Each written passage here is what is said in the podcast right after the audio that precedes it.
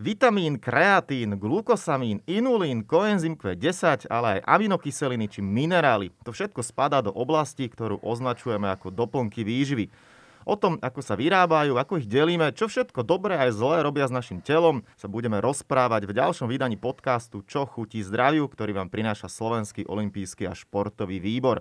Od mikrofónu vás zdraví Stano Benčat, rovnako tak vítam aj docenta, teda Milana Sedliaka. Ahoj. Ahojte. Podľa tvojej prezivky jasné, že ty si študovaný. Náš host je ale viac študovaný, minimálne v tejto oblasti, tak nám ho predstav. Presne tak. Je to veľmi zaujímavý človek, je to pán doktor Jan Čuli. A ten jeho životný príbeh je naozaj, nevrajím, že hodný hollywoodského príbehu, ale tohto podcastu určite. On absolvoval z STU na Slovensku potravinárstvo, potom si robil, ako sa kedysi hovorilo, ašpirantúru na Slovenskej akadémii vied v Chvíckom ústave v oblasti cukrov. No a potom sa ocitol v Nemecku. Tam si urobil e, na Lekárskej fakulte na Fyziologickom inštitúte tiež doktorát. No a odtedy potom začal pôsobiť v rôznych nemeckých firmách, až skončil na Slovensku a teraz má firmu tu. Pán doktor, čo sa potom dialo v tom Nemecku? Jak to išlo? No, po štúdiu v Nemecku e, som išiel do firiem, do známych firiem. Tou prvou bola SKV Trosberg, ktorá sa zaoberala súrovinami pre výrobu výživových doplnkov, tak jeden z takých známych je kreatín, ktorý bol v SKV v našom oddelení vyvinutý. Ďalej sme sa zaoberali nad kritickou extrakciou s kysličníkom uhličitým. To znamená, že sme sa snažili z rastlín extrahovať rôzne funkčné vlastnosti alebo funkčné látky. E,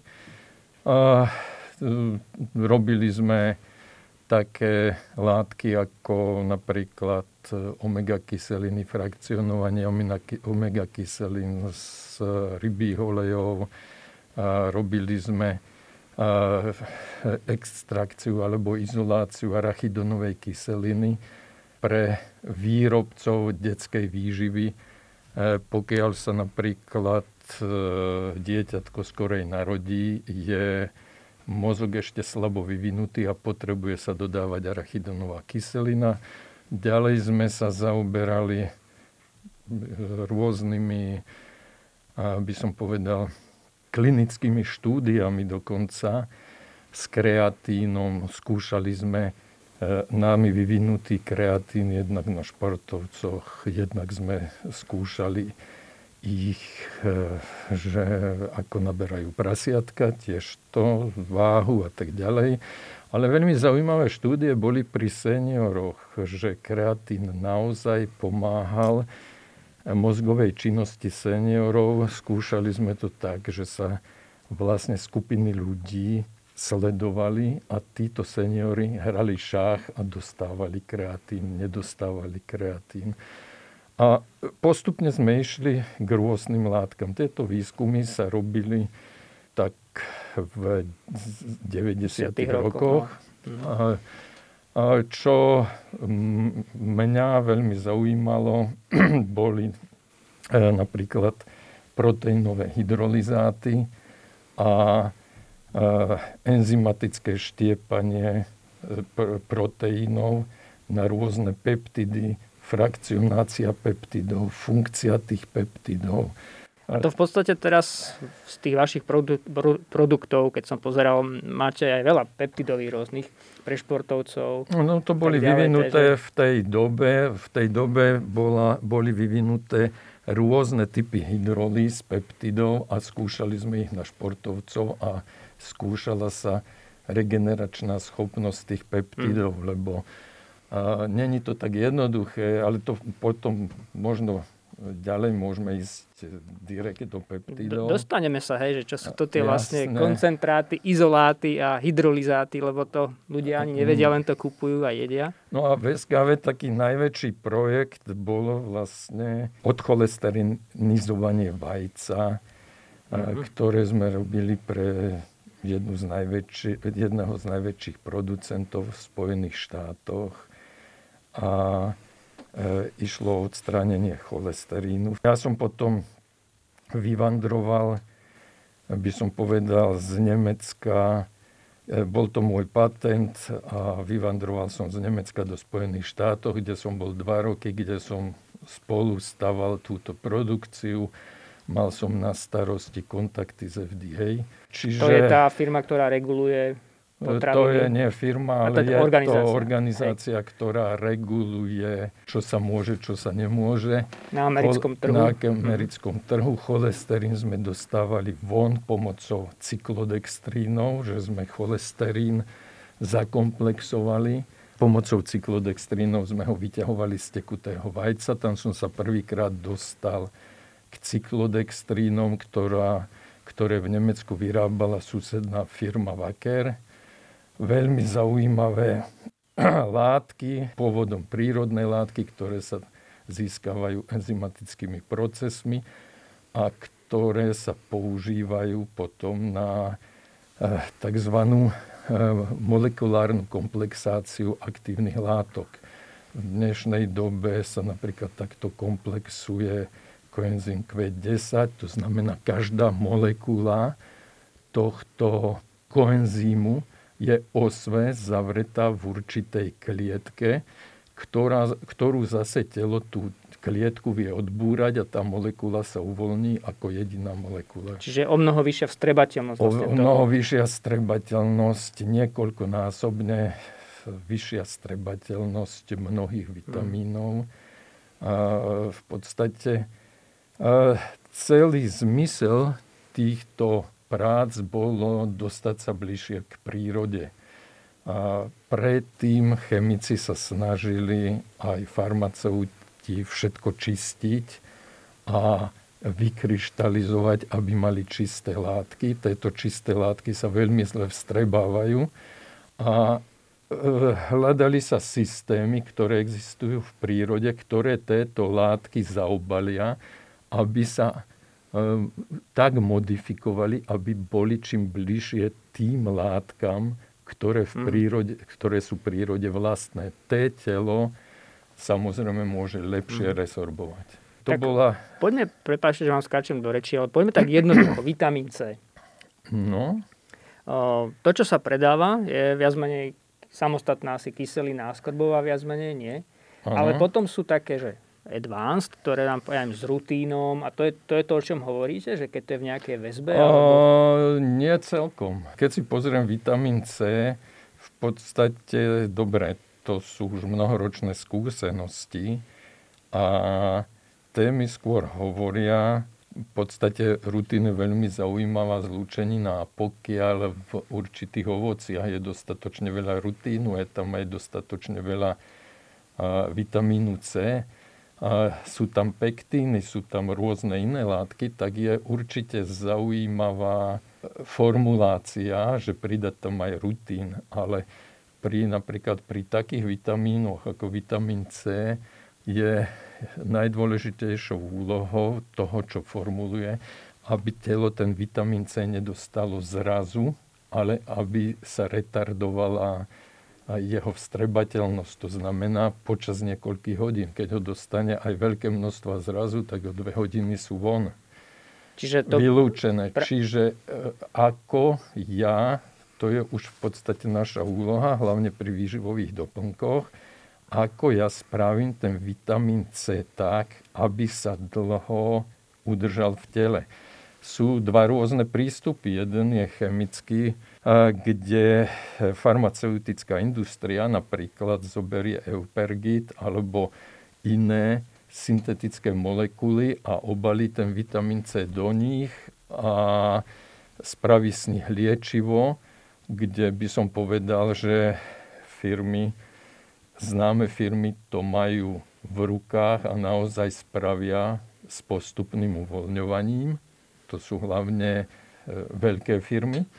Menší producenti si iba myslia, že majú postupné uvoľňovanie a e, u výživových doplnkoch e, som ja zastanca ísť späť k prírode, to znamená vitamín C dostať do takého matrixu, ktorý vie v tele zgélovať tieť, čiže musia tam byť vlákniny, ktoré z gelovateľu a napríklad pektíny hemicelulózy, celulózy a vytvorí sa pri trávení určitý gel, ktorý sa pomaly trávi a vlastne ja sa snažím namodelovať to, čo v prírode je. Iba smola je v prírode, že toho vitamínu C je relatívne v tom ovoci málo, ktoré tieto pektíny má. Dobre, keď ideme k niektorým vysoko a, e, e, ovoci, e, k potravinám alebo k ovociam, ktoré majú vysoký obsah, tie sa zase používajú ako šťava a tam tieto efekty nie sú. Mm-hmm. Ale toto je vlastne základ, by mal, je u niektorých producentov výživových doplnkov a mal by byť stále viac a viac sa vyvíjať, že odkúkať od prírody a my vlastne by sme mali produkovať e, určité, by som povedal, functional food, lebo zase tiež nepomôže toho pektínu málo. To je e, to, čo musíme zobrať, musia byť určité množstva, aby, to, e, aby sa vytvorilo v tráviacom systéme určité množstvo týchto aktívnych e, hydrokoloidov. Mhm. Páni, nie, že by som veľmi chcel narúšať túto vašu odbornú debatu, ale ja tam dám taký teda teraz svoj e, laický postreh, respektíve laickú otázku. Toto všetko, čo ste hovorili, viac menej chápem, rozumiem, ako to asi teda má fungovať, ale vysvetlite mi, ako vznikne takáto maličká tabletka, ktorá všetko obsahuje, to, čo hovoríte, aby to malo, či už pri tom napríklad C, aby sa teda postupne Jasne. uvoľňovali veci, ale aj D, kreatín. Jednoducho človek príde, či už do lekárne, alebo uh, si to objedná z internetu a dojde mu takáto malý, klasická tabletka, kde to všetko je. Ako vlastne vzniká, ako prebieha tá tvorba týchto doplnkov výživy, aby sa tam dostalo všetko to, čo tam má byť? Oh, to je dobrá otázka. V podstate to, že máme tie malinké tabletky, to je dedictvo farmaceutickej industrie, kde v minulom storočí farmaceutická industria čistila aktívne princípy, aktívne látky až do takej čistoty, že všetko to, čo bolo na to, aby sa to rozumne vstrebávalo, sa dostalo preč. A vyčistilo sa všetko super, super čisté. Potom sa k tomu pridá tzv. mikrokryštalická celulóza alebo modifikované celulózy, ktoré pomáhajú tú tabletku tlačiť. A potom sa zažmúria oči. A skrátka, tieto veci sa vedia strašne čisto spraviť. A to není ako pekár, keď pečie chlieb, lebo keď pečie chlieb, tak e, nemá mas, možno dneska máme masky na ústach, pravda, ale normálne, je to normálny proces výrobný a farmacická industria má tie procesy zamerané na to, na čo je určená na liečenie. Čiže oni všetko vyrobia úžasne sterilne, úžasne čisto a určené je to pre tých ľudí, ktorí sú chorí. To treba si od začiatku povedať.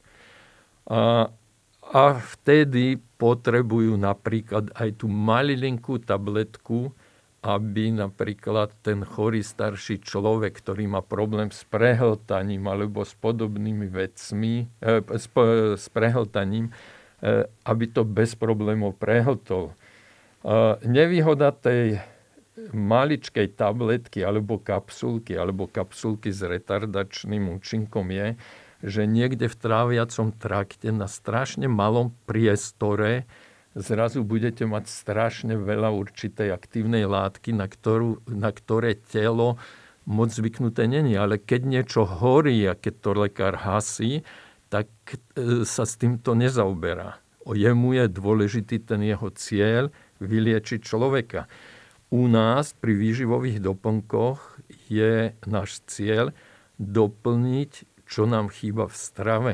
Systém e, vôbec strava sa nám zmenila za posledných 50-100 rokov úžasne. Je industriálne vyrobená. Všetko možné v nej chýba. E, je to štúdie, e, videl som publikované v Nemecku, e, kde sa porovnávali obsah vitamínov v ovoci, ako klesá. Je to zaujímavé, všetko je naplnenejšie vodou. Všetko je ináč. Hm. A to možno nie je len, že vitamíny v ovoci, ale taká látka ako Rôzne. je karnozín. Áno. V tej divine zvieratá, ktoré žijú, majú o mnoho vyšší obsah. Kdežto tie ako... sliepky, ktoré, tie brojlery, tak tie majú veľmi... Ale majú nízky. veľký obsah vody. Áno, a ono je to tak, že prvýkrát e, s týmto navodňovaním som sa stretol v Spojených štátoch, keď sme stávali továreň na toto odcholesterenzovanie vajca. A bola to firma, myslím, že sa volala Hormel. A presadzovala toto navodnenie. Američania vtedy veľmi veľa jedli, boli strašne pri sebe a určite to malo význam. E, najedol sa, ale prijal do seba veľmi veľa mm. vody. No a potom industria zbadala, že je to finančne úžasne výhodné asi a takže dneska, keď si kupujeme nejaké sliepky, tak e, je to voda. Hmm. Predsa len ja sa ešte vrátim k tomu, ako som, ako som to teda začal, keď sa začne taká tá alchýmia, aby sa to všetko namiešalo, aby to v tej jednej pilulke, tabletke bolo, tak uh, aký je ten proces, ten priebeh toho, že čo všetko vlastne sa do toho dávalo? Predpokladám už potom, ako tie tabletky vyzerajú a teda doplnky stravy, to už je všetko asi vyrábané strojmi, respektíve už teda delené. Nejaký človek to asi ovláda, ale aby som teda vedel, že tú malú tabletku C alebo vitamínu D, také kapsulky, ja mám to aj ja teraz doma, ako sa to tam teda presne dostane a čo všetko sa tam vlastne namiešava? No, zoberme si napríklad vitamín D. Máme rôzne spôsoby. Vitamín D sa dá kúpiť e, v podstate od dodávateľov už hotový nanesený na nejakej mikrocelulóze, kde sa ešte dodajú nejaké látky, zvyčajne sú to celulózy. A, a vtedy je, pardon, v práškovej forme? Keď to alebo... on, je, on je nanesený v práškovej forme, zmieš, nanesený na mikrokryštalickú mm-hmm. celulózu taký producent, e, záleží, e, aký background má producent, skadiaľ prichádza, čo chce spraviť, e, komu určí. Napríklad u nás je to tak, že my takýto nanesený na mikrocelulóze vôbec nekúpime z toho dôvodu, že neuznávame veľmi moc mikrocelulózu v tabletkách. Keď si človek pozrie e, do detajlov štruktúru celulóz a e, tiež týchto mikrocelulóz, oni majú obrovskú absorpčnú schopnosť, majú kavity a sú um, vlákniny, ktoré telo nerozkladá. Čiže je tam potenciálna možnosť, že tá aktívna látka prebehne, môže mhm. prebehnúť von z tela. My používame osobne iný systém založený na polysacharidoch, ktoré telo, vie, ktoré telo samo rozloží. To znamená taký tukorozpustný vitamín, ako je D3, rozpustíme v MCT oleji a sprejujeme ho v extrémne malých kvapôčkach na maltodextríny. A tieto maltodextríny vzniká prášok a tieto maltodextríny sa potom na tabletovacom stroji, z nich sa vyrábajú tabletky, sa stláčajú.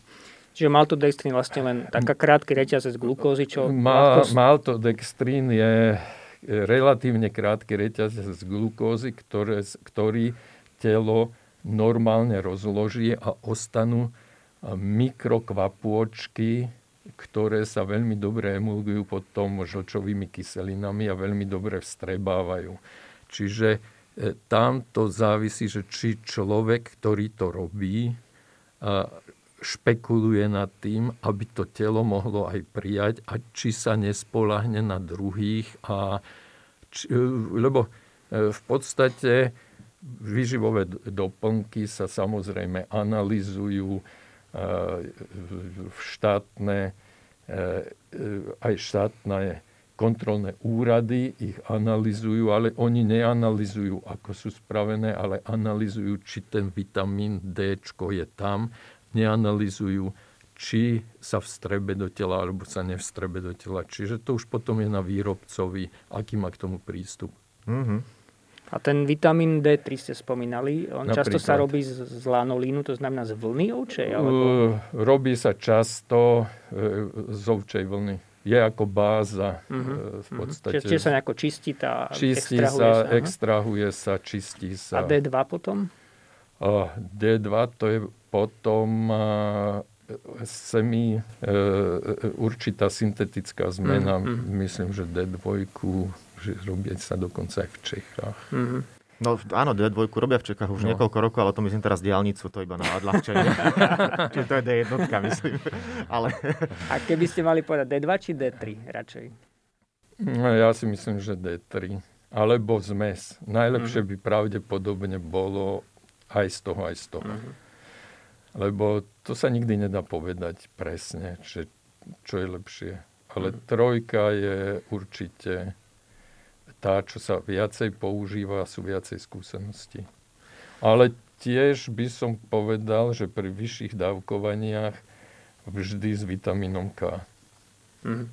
No, zaujímavá rada. Mm-hmm. No, celý farmaceutický priemysel je záležitosť, ktorá patrí k najviac výhodným priemyslom na svete. To je dané teraz to aj špeciálne v tomto období vidíme, keď čoraz viac ľudí sa nejakým spôsobom snaží dostať do toho, ako funguje zdravotníctvo a ako, aké peniaze sa v zdravotníctve a vo farma priemysle točia. Ja som si našiel, že obrad z výživových doplnkov je okolo 40 až 50 miliard vo svete.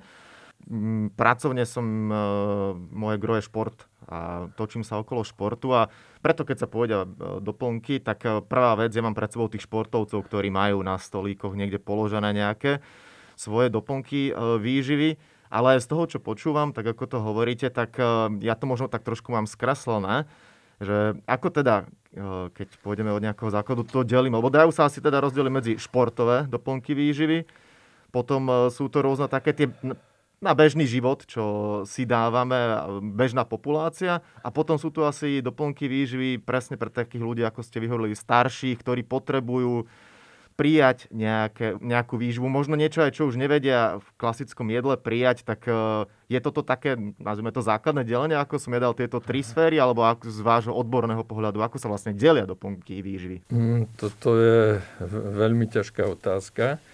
A, mm, skôr by som išiel na to, ako sa delia zákazníci. Vy ste mi povedal, že a, starší a potom športovci a potom... Bežná populácia. Bežná populácia.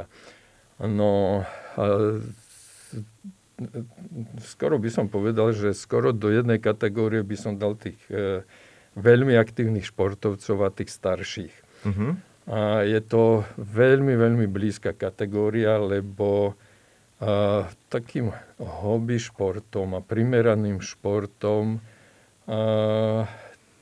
tak to sú tí ako normálni ľudia, ale športovec e, potrebuje oveľa viac vitamínov, e, e, minerálov, vylúči oveľa viac minerálov, potrebuje oveľa vyššiu regeneráciu, asi tak, ako ten starší človek, keď robí nejaký výkon slabší, tak pri jeho vysokom výkone je tá regenerácia alfa a omega. A e, čo sa týka e, nedostatku aj minerálov, to, e, stopových prvkov, u starších alebo veľmi starých je to preto, že zle vstrebávajú. U tých športovcov je to zase preto, že pri vysokom výkone rýchlejšie vylučujú. No a potom ešte je tretia, eh, ďalšia kategória ľudí, a to sú ľudia, eh, ktorí eh, berú medikamenty. A u nás na Slovensku sa na to ešte veľký pozor nedáva, že čo vlastne spôsobujú medikamenty. Vie sa napríklad, že niektoré pri niektorých medikamentoch musím brať koenzym Q10, vie sa všetko možné, ale nejako ešte lekárska prax na Slovensku generálne v podstate na to, ako by som povedal, málo dbá. Ja napríklad, moju tašku som si teraz nedoniesol, mám tu brožúru, kde podľa medikácie, vydaná v Nemecku, robili sme s jednou nemeckou firmou taký screening a prehľad literatúry a dali sme to spolu, kde podľa toho, aký medikament beriete, sa niektorého enzym sa alebo blokuje, alebo sa ho viac vylučuje, alebo niektoré stopové prvky vám budú chýbať, lebo sa vylučujú oveľa rýchlejšie niektoré minerály. A toto je strašne dôležité, lebo mechanizmus bez, me, e, metabolizmus bez niektorých minerálov vám nebude poriadne fungovať. Samozrejme, že ten lekár, keď v praxe ešte ďalších 40 ľudí, nemôže na toto dbať ani nestačí, ale je to veľká škoda, lebo e, potom to odrazí sa na celkom zdravý človeka. Čiže ako toto deliť je veľmi ťažké. Ja by som to viac menej delil skôr podľa funkčnosti. Mm-hmm. Že potrebujeme produkty na imunitu, kto ich, e, kedy ich potrebujeme, kto ich potrebuje. Potrebujeme produkty na regeneráciu. A tie produkty fungujú tak e, u toho bodybuildera, troška ináč ich e, spravíme pre nejakého triatlonistu a budú fungovať to isté pre staršieho človeka. Všet, všetci traja ich potrebujú, lebo z tej stravy to potrebné bohužiaľ v dnešnej dobe všetko, čo by malo byť, nedostanú. Aby som možno do toho doplnil tých starých ľudia, že vy robíte aj BCA, je tam leucín ako aminokyselina a sa zistilo, že starý človek, kým mladý, na to, aby sa spustila proteosyntéza, ten, ten raz svalu povedzme, tak jemu už stačí pomaly 1 gram v jednej dávke. U seniora len 1,5 gramu sa ešte nič nedeje. On hmm. začína proteosyntézu v nejakých dvoch gramoch.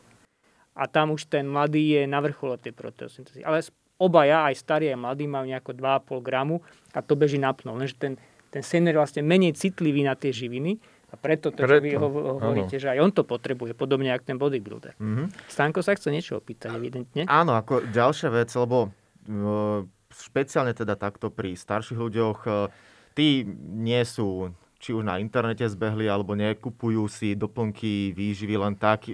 Po väčšine je to tak, že doktor im niečo predpíše a majú v tom jasno.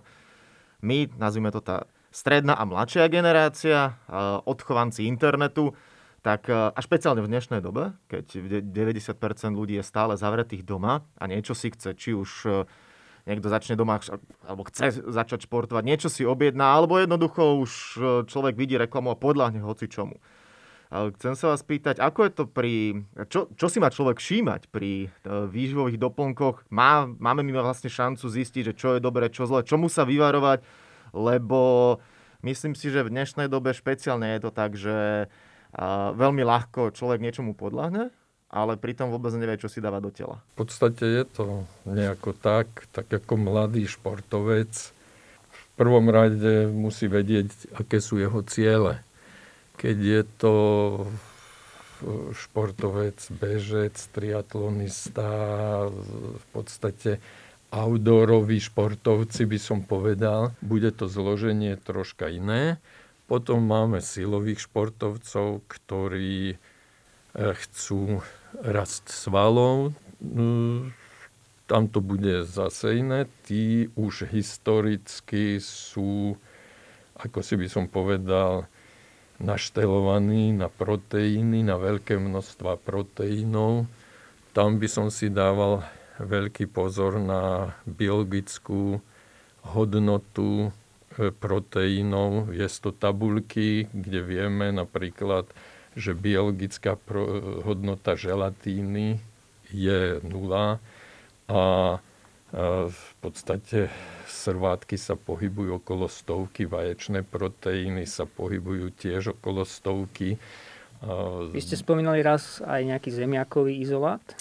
Je to no, kvalitný? No, v podstate, e, keď ideme do histórie, tak e, na profesor Kofrány na Max Plancku v Dortmunde bol prvý, ktorý postuloval biologickú hodnotu proteínov a priamo tam na Policajnej akadémii robil skúšky s rôznymi proteínmi a zistil, že keď proteíny zmieša dokopy, tak je biologická hodnota o hodne vyššia.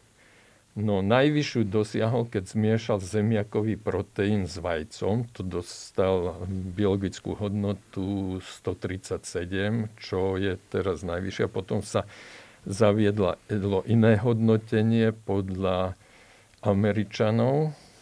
Či je lepšie, to neviem, ale toto bolo ohodnotené klinickými skúškami, mm. čiže e, až skoro 140. A bolo veľmi zaujímavé, že keď aj k rastlinným proteínom pridával vajce, tak tá biologická hodnota e, vysoko nadskočila to bolo zaujímavé, že ten vaječný proteín, keď pridával k rôznym e, proteínom, tak sa to zlepšilo. A v podstate nespravil nič inšie ako naše staré babky, keď mi dala volské oko na klobásu. Alebo volské oko na e, prívarok z e, fazule alebo mhm. šošovice Čiže... Ale stále tá srvátka je, je kvalitný proteín. Ale určite. Mm. Srvátka je kvalitný proteín. Sama Srvát, o sebe. Sama ako... o sebe je okolo tej stovky. Srvátka je kvalitný proteín. Je proteín, ktorý podstate sa najviac mm. využíva, ale treba stále na to myslieť, že aj srvátku napríklad s tým vajcom na, viem zlepšiť. Mm-hmm. Aj srvátkové proteíny. A keď sme pri tých proteínoch, sú tri druhy, ktoré sa dajú kúpiť, také klasické, že e, izolát, koncentrát a potom hydrolizát. Že čo, v krátkosti, čo by si mal ten e, človek kúpiť radšej? No to v podstate e, tam ide o to, že aký koncentrovaný proteín mám dostať do seba a k akému výsledku to vedie. Tak kulturisti chcú čo najkoncentrovať. No, hej, to, to je jasné, je to otázka, či je to dobré, ale záleží vyslovene od cieľa. A pokiaľ e, cieľ je e, strašne, napríklad u kulturistov je zaujímavé, podstate sú to staré štúdie, ktoré hovoria, či sú 100% pravdivé, neviem, že je to po tréningu tzv. Windows of Opportunity, že do 15 minút, aby najlepšie naskočila regenerácia, musím dať telu nejaké proteíny. A srvátka sa objavuje v krvi, v tele asi po 25-30 minút, troška pozde. Hydrolyzáty proteínové, tie sa objavujú hneď, hlavne krátke peptidy. No a potom, aby proteosyntéza bežala, ja musím stále dodávať aminokyseliny. Čiže mne sa musia odbúrávať e, proteíny a v určitom štádiu možno tie izoláty, koncentráty e, sú e, tie správne. Ako zmesi, hej? Uh, Či... Nemusíme zmesi. Ja veľmi uh, takto odlíšenie medzi izolátom a koncentrátom je hlavne finančné, ale potom je určitá skupina ľudí, ktorá to naozaj potrebuje, ktorí majú problémy s koncentrátom, pretože je tam určitá vysoká uh, hladina laktózy. Čiže koncentrát je ako keby len vysušená strvátka? Nie, nie. Koncentrát je ešte ďalej Eh, ultrafiltrovaná srvátka, alebo sa používajú jontomeniče, kde sa ešte odstránia zo eh, srvátky aj té, by som povedal, eh, ultrafiltrovaná srvátka má ešte určité zbyt, tzv. zbytkový popol, v podstate minerály zbytkové, ktoré pri ďalšom čistení sa ešte viac odstránia. Tieto zbytkové minerály telu vôbec nevadia, by som povedal, že je to OK. Čo telu vadí u niektorých športovcov je laktóza. U väčšina obyvateľstva je to v poriadku, ale u niektorých vadí. V tom prípade by som povedal, že tie izoláty sú lepšie. Uh-huh. Pokiaľ ten športovec e, si nedá to neoklame a nedá si kapsulku laktázy, pomieša, čiže tú laktázu rozložím, ale E, vysokoproteínové prípravky e, by som nepovedal, že sú fyziologické. Uh-huh. V podstate... Že z vášho pohľadu radšej nejaký gajner, alebo zmes. V podstate, hej, ale tam zase je troška problém, že tých proteínov by povedali bodybuildery, že ich je málo. No ale to sú bodybuildery, ktorí chcú iba túto proteus syntézu až do nemožného mm. naštartovať a pomerne dlho držať. Čiže oni potom musia na začiatku koncentrované, potom sa dávajú proteíny, tzv. night proteins, ktoré sú pomalo rozkladajúce sa Čiže nočné. kazeínové, predpokladám. E, kazeín, ale tiež sa miešajú rastliny, mm-hmm. ktoré pomenej sa vstrebávajú, mm-hmm. pomenej sa rozkladajú. Čiže tam sa robia mm-hmm. zmesy. Uh, pre, uh, by som povedal, pre športovcov outdoorových ísť do nejakých koncentrovaných proteínov si nemyslím, že je práve to, čo je vhodné. Určite na začiatku regenerácie aj hneď po športe je vhodné zobrať si peptidy, zobrať si nejaký ten srvátkový koncentrát na začiatku, aby sa regenerácia naštartovala a potom e, stačia, keď koncentrácie proteínov sú nižšie, ale treba tam dať aj karbohydráty, Že bežná strava bežná potom. strava mm. potom. Mm-hmm. Ja keď uh, som... Lebo rozprávame sa v tejto pasáži aj dosť o športovcoch a um, určite nás aj počúvajú viacerí športovci. Spomínali ste kulturistov alebo bodybuilderov. To je asi najčastejšia z tých športových odvetví uh, skupina ľudí, ktorí majú skúsenosti s množstvom uh, doplnkov výživy a ja keď som si niečo aj pozeral o doplnkoch výživy, tak na Wikipédii je taká poučka, v zásade je to druhá veta pri doplnkoch výživy, často však takisto obsahujú neoverené až škodlivé látky. Toto si myslím, že špeciálne pri tých športovcoch spomínaných, ktorý som ja spomínal, je bežná záležitosť. Mne teraz napadá prípad Milana Haboráka, náš bývalý guliar, ktorý mal pred olympijskými hrami 2004 dopingový nález a on to odôvodňoval spôsobom, že, a myslím, že to bol už druhý, že v tom čase nefungovala tá veda aj u nás takým spôsobom, že by sa dostal ku kvalitným doplnkom, kvalitný kreatín, tak si niečo objednal z Číny. No, tak, tak ako to teraz je, čo si objednáme z AliExpressu a čo dojde. Ale jednoducho takýmto spôsobom to hovoril. No a zistili mu teda dopingový nález a jeho kariéra skončila neblaho. Chcem sa spýtať, eh, keď športovci sa dostávajú k doplnkom výživy, pretože my sme to riešili aj v podcaste, kde bol hostom Tomáš Tatar a on to spomínal, že každý klub NHL má svoj daný predpis, čo môžu mať, čo nemôžu mať.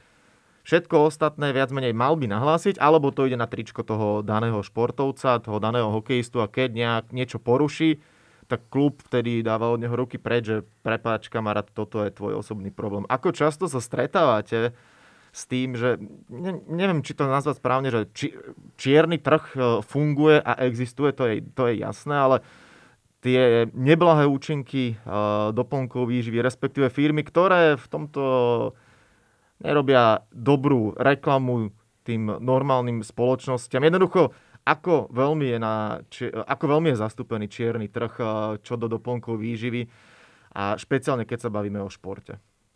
Hm, to v podstate toto by som povedal, že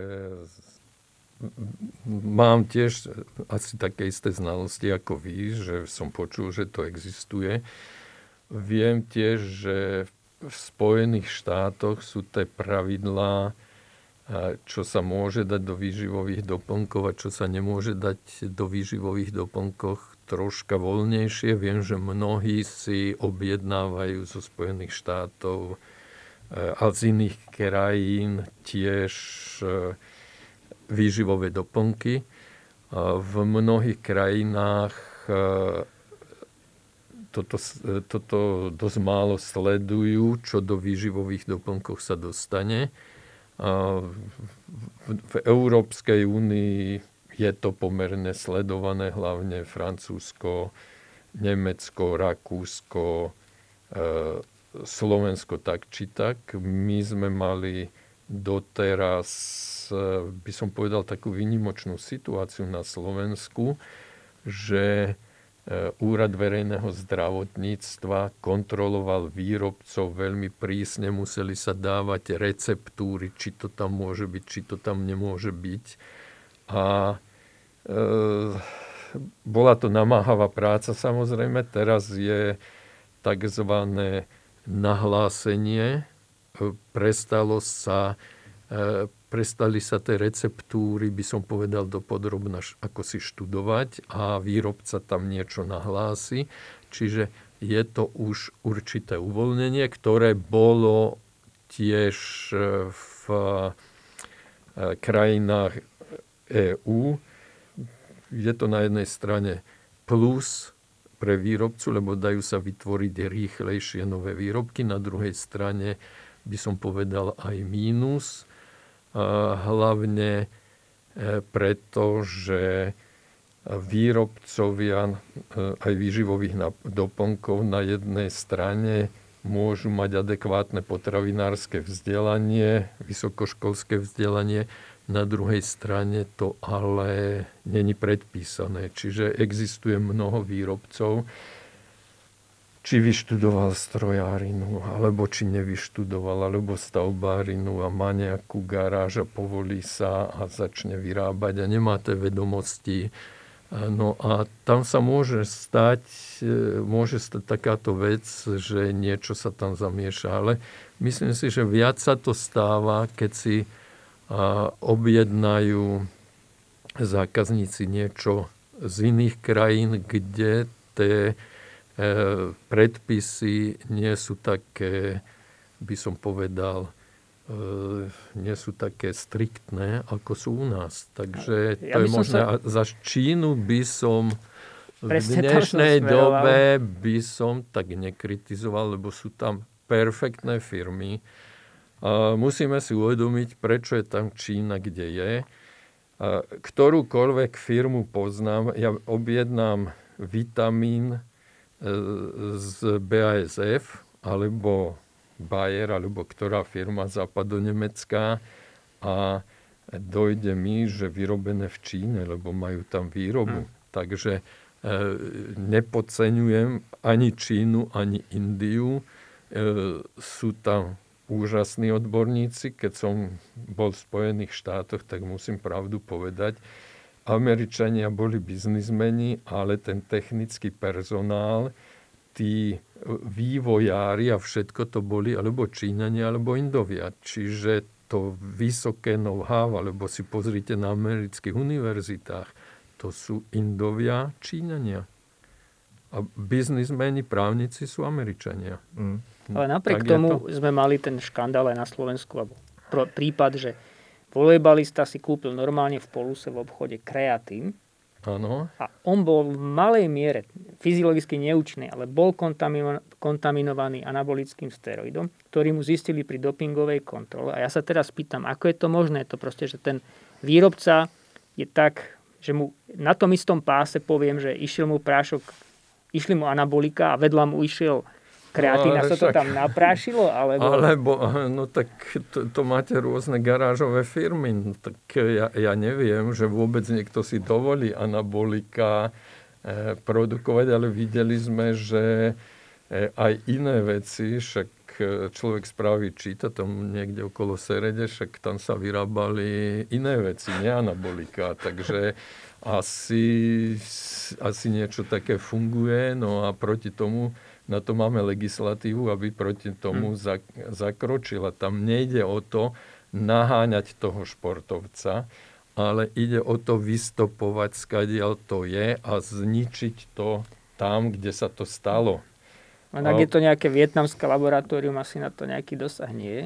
No, není, ale potom to treba publikovať. Tí a tí to hmm. robili.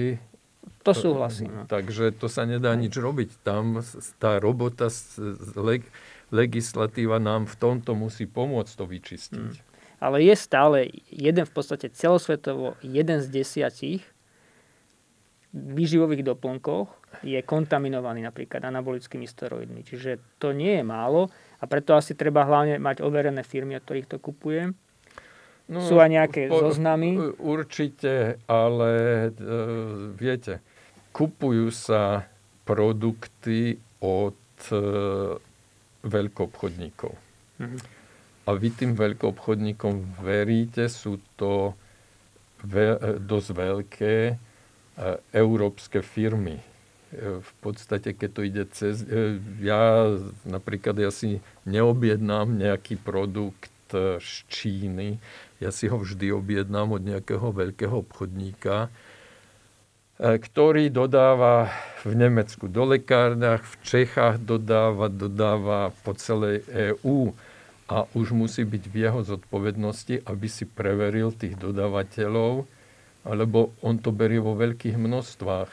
My, ma, e, výrobcovia e, koneční, veľakrát kupujeme vo veľké, veľmi malých množstvách, kde sa nedá toto mm-hmm. uskutočniť. Takže, e, ale nemôžem povedať, niektoré veci tiež kupujeme priamo, ale sú to firmy, ktoré sme si preverili a ktoré sme si preverili aj dlhodobými skúškami, že od nich berieme produkty tejto suroviny 15-20 rokov napríklad. Jeden z najlepších kurkuminových produktov, kde sú aj kurkuminové oleje, vyrábajú Indovia, predávajú v Spojených štátoch.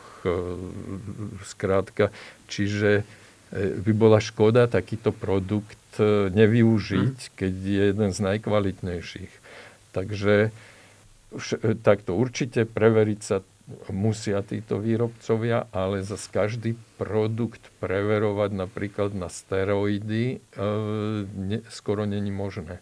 To, to súhlasím. To sú náhodné veci, alebo potom pri tej dopingovej kontrole zrazu človek pozerá, že je pozitívny, netuší z čoho a zistí sa, že kúpil kreatín a bolo No tam. ale v podstate to aj športovci potom by sa mali fokusovať na určité firmy, kde takéto prípady neboli a nemôžu letieť na nejakú, na nejakú vždy novú firmu, vždy niečo Presne inšie tak, no. meniť.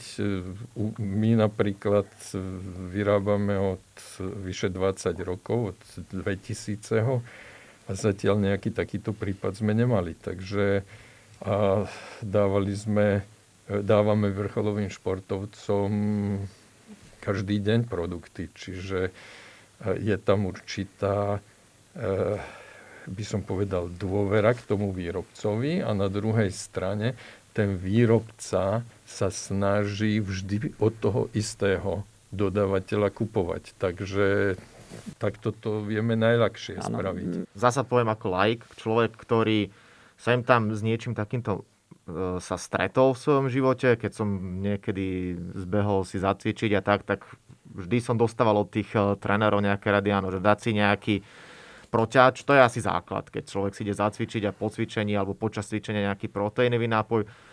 BCAčka, aminokyseliny, takisto som sa s tým stretával veľmi často, že sú toto také tie základy, čo asi každý nejaký ten rekreačný športovec eh, by mohol alebo mal mať po ruke?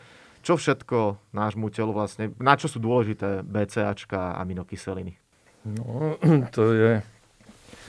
Ur, určite BCAčka sú zaujímavé pri regenerácii, eh, zaujímavé aminokyseliny.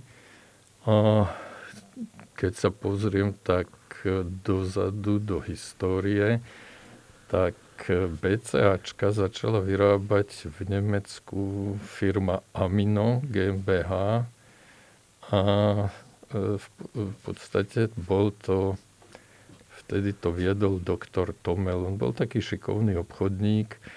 Oni e, BCAčka izolovali, e, izolovali aminokyseliny z, z cukrovej melasy a BCAčka im nejako zvyšovali.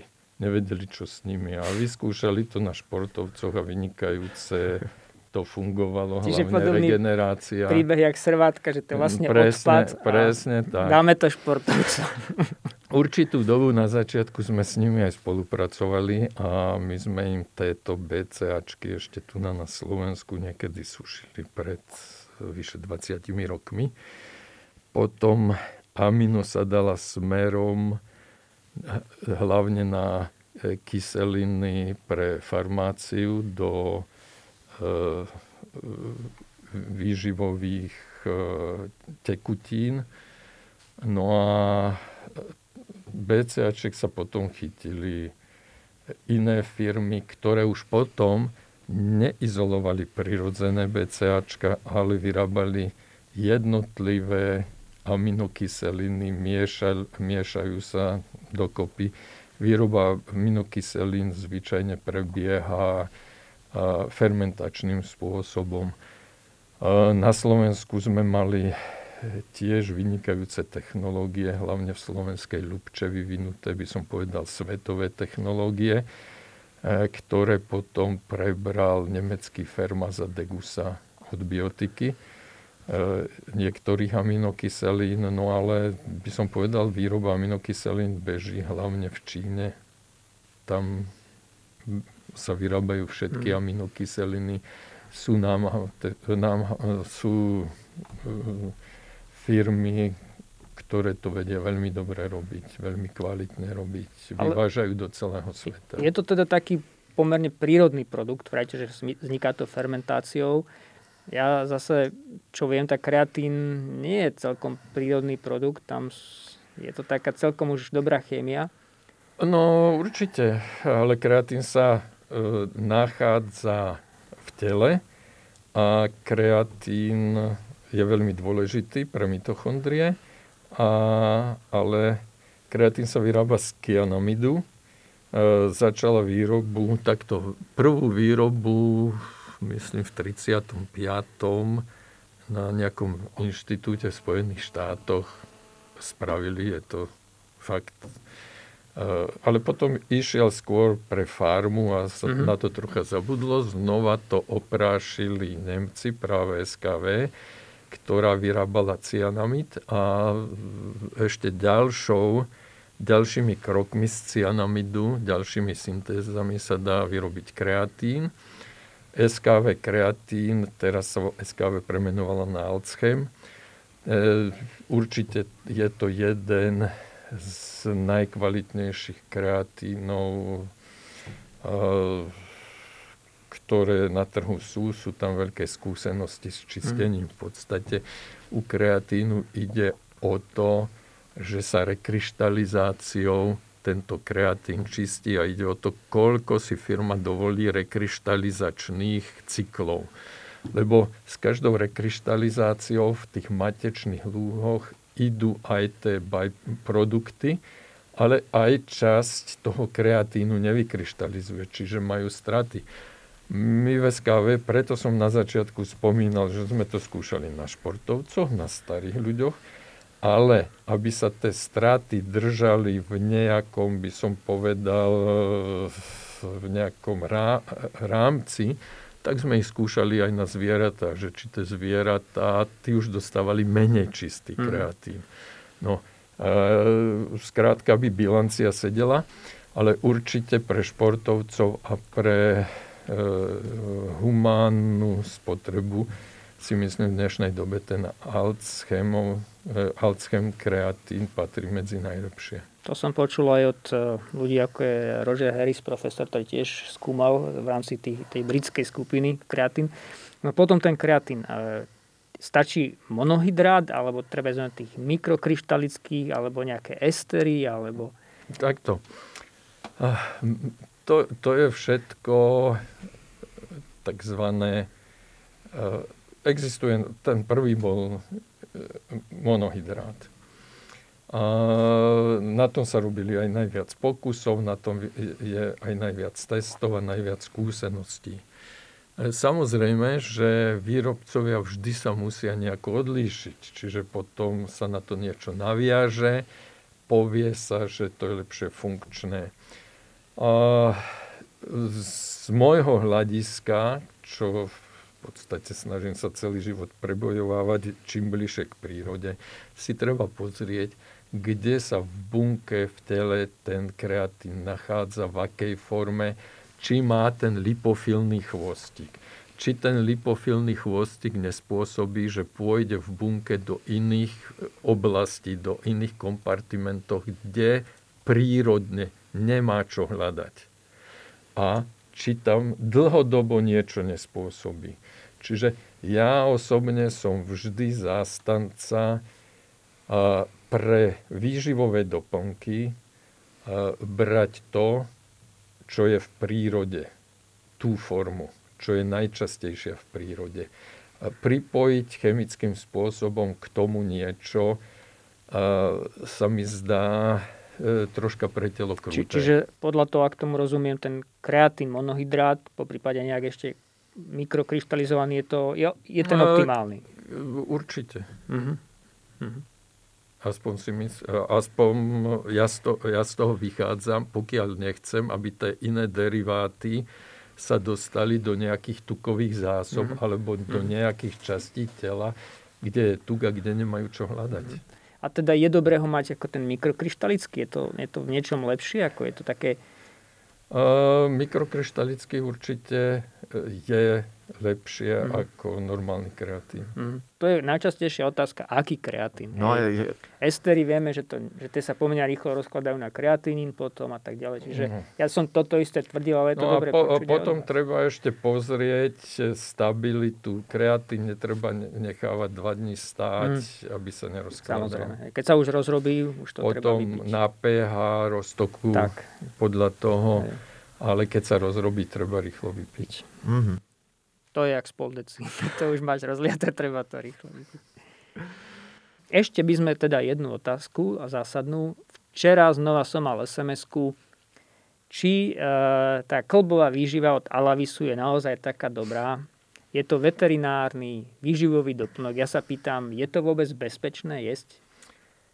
Aha. Čo, zmysel toho, tej výroby, ja neviem. Takto, takto. Ja, ja by som ani výrobu nedával do popredia. Ja by som dával do popredia určitú inú vec. No, keď mám pravdu povedať, uh, no, niekedy uh, dcera má kocúra. Niekedy, keď ide preč, tak uh, idem ho nachovať a sú tam také mesové pekné konzervy. Niekedy mi sa myslinky zbiehajú, že aké, aké perfektné konzervy ten kocúr má. Zatiaľ som ich neochutnal, nejedol. Mne sa dokonca zdá, náš pes dostáva, čo sme hovorili, kurčence a tie po troch dňoch smrdia. Keď ich kúpim, a bohužiaľ, no, nechcem povedať kde, nechcem obviňovať ten obchod. Je to veľká obchodná organizácia, ale po dvoch, po troch dňoch, alebo keď ich už kúpite smrdia, to je jedno. A e, tieto veterinárne, no fakt, oni dobre vyzerajú. Čiže zatiaľ, no ale keď človek dost, má presvedčenie, že je to dobré a že keď to už má v hlave, tak oni mu budú pomáhať. Ja si myslím dokonca, že tieto veterinárne, e, by som povedal, lieky a podobné, že síce suroviny na ne e, nemusia mať USP kvality alebo IP kvality, ako sú pre humán, e, sú oveľa lacnejšie samozrejme. V tom prípade tieto veterinárne produkty aj môžu byť lacnejšie, však stačí si objednať vitamíny od BASF pre veterinu a pre humán, tak tam sú strašné mm. cenové rozdiely. Ďalej, samozrejme, formulácie pre zvieratka sú troška iné, a, ale ja si myslím, že tí výrobcovia to môžu aj dobre, čisto spraviť, ne, nemusí to byť zlé, no ale je to ako s tou e, e, kocurovou konzervou. No, alebo si to zoberiem, alebo, alebo nie. A keď som presvedčený, že je to dobré a že mi to pomôže, tak mi to asi aj pomáhať bude. Ale my máme zase iné príklady. K nám chodia pravidelne zverolekári a berú si náš joint flex pre kone, berie si ho pre psov. Čiže ľudský doplnok Áno, áno berie, lebo tvrdí, že zloženie je optimálne a že má s ním lepšie skúsenosti. Ale je drahý, no. No ale ja som sa len pýtal preto, lebo možno je tam nejaká pomestná látka ako pektín. Teraz, keď to je veterinárne, Není to tak, že to môže byť napríklad z viac nahnitých jablk, ako keď to je pre človeka? Alebo... Oh, viete, kto by si robil tú námahu vo veľkej továrni, kde vyrábajú pektín, že e, bude to z viac nahnitých jablk. Mm. Ten pektín určite bude rovnaký. E, čo sa týka tých aktívnych látok, tak to môže byť takisto ako pri tom našom kreatíne, čo som spomínal že keď sme kryštalizovali, tie kryštáliky išli pre človeka a to, čo ostalo v miske, kde tiež bol 90% kreatín, ale 10% boli tie re- rezidius, tie zbytkové mm-hmm. látky, no tak to sa vysušilo a to sme skúšali na tých mm-hmm. prasiatkách, ktoré mm-hmm. vynikajúce priberali, musím povedať. A e, tam je rozdiel medzi, môže byť, ne, nevrám, že je to všade také, ale môže byť rozdiel mm-hmm. medzi E, určitou jasne, kvalitou. Jasne. A určite drahé produkty ako napríklad extrakty z novozelandských zelených mušlí nebu- veľmi poriedko dávajú do klbovej výživy zvierat, zvierat, lebo sú dosť veľmi drahé. Aj keď tento, pro, tento produkt, to sú špeciálne polysacharidy, čo obsahujú tieto mušle, Prvý pred vyše 100 rokmi použili pri pretekárskych koňoch v Anglicku pri dostihových a mal vynikajúce výsledky. Takže tie kone majú možno lepšiu výživu ako my. Niekedy. Niekedy možno. A to absolútne verím Ale... pri tých eh, hnedákoch niektorých. To, keď vidíš tie Kentucky derby a neviem aké derby, tak to, to ma vôbec neprekvapuje, že však o tie kone je možno lepšie postarané ako 99% populácie. No, iba ako vravím, že tam, tam veľa sa odohráva v hlave človeka. Placebo efekt a, no. a tak ďalej. Mhm. Tak. No dobre, myslím si, že máme za sebou veľmi výživné a zaujímavé rozprávanie. Podcast Čo chutí zdraviu sa bude chýliť ku koncu, ale máme tak na záver také dve záležitosti na odľahčenie. No, rozprávame sa o výživových doplnkoch, takže tie predpokladám, že nebudú patriť do sekcie vašich guilty pleasure, ale keď sa spýtam na túto oblasť, z pohľadu jedla. Čo máte najradšej, čo spadá do toho guilty pleasure, čo je možno nezdravé, nie je to dvakrát uh, dobré, alebo teda je to dobré, ale nepatrí to do bežného jedálnička, nemusíte to mať, alebo nemali by ste to mať každý deň, ale čomu sem tam jednoducho neviete odolať, čo je, či je to možno niečo sladké, vypražané. Nechám na vás, čo máte takto najradšej z toho najnezdravšieho. Dobrá slovenská klobáska so štiplovou paprikou. S chlebom. Dobre. A poďme na záverečné rýchlovky. Káva, ak pijete, čistú alebo s mliekom? A ja pijem s mliekom, mm-hmm. ale bez cukru. Dobre. Už tu bol spomínaný prívárok. Šošovicový alebo zemiakový? Aha, šošovicový. Zmrzlina alebo nanuk? Ani jedno. Dobre. Gordon Blue alebo kuracie meso na prírodno?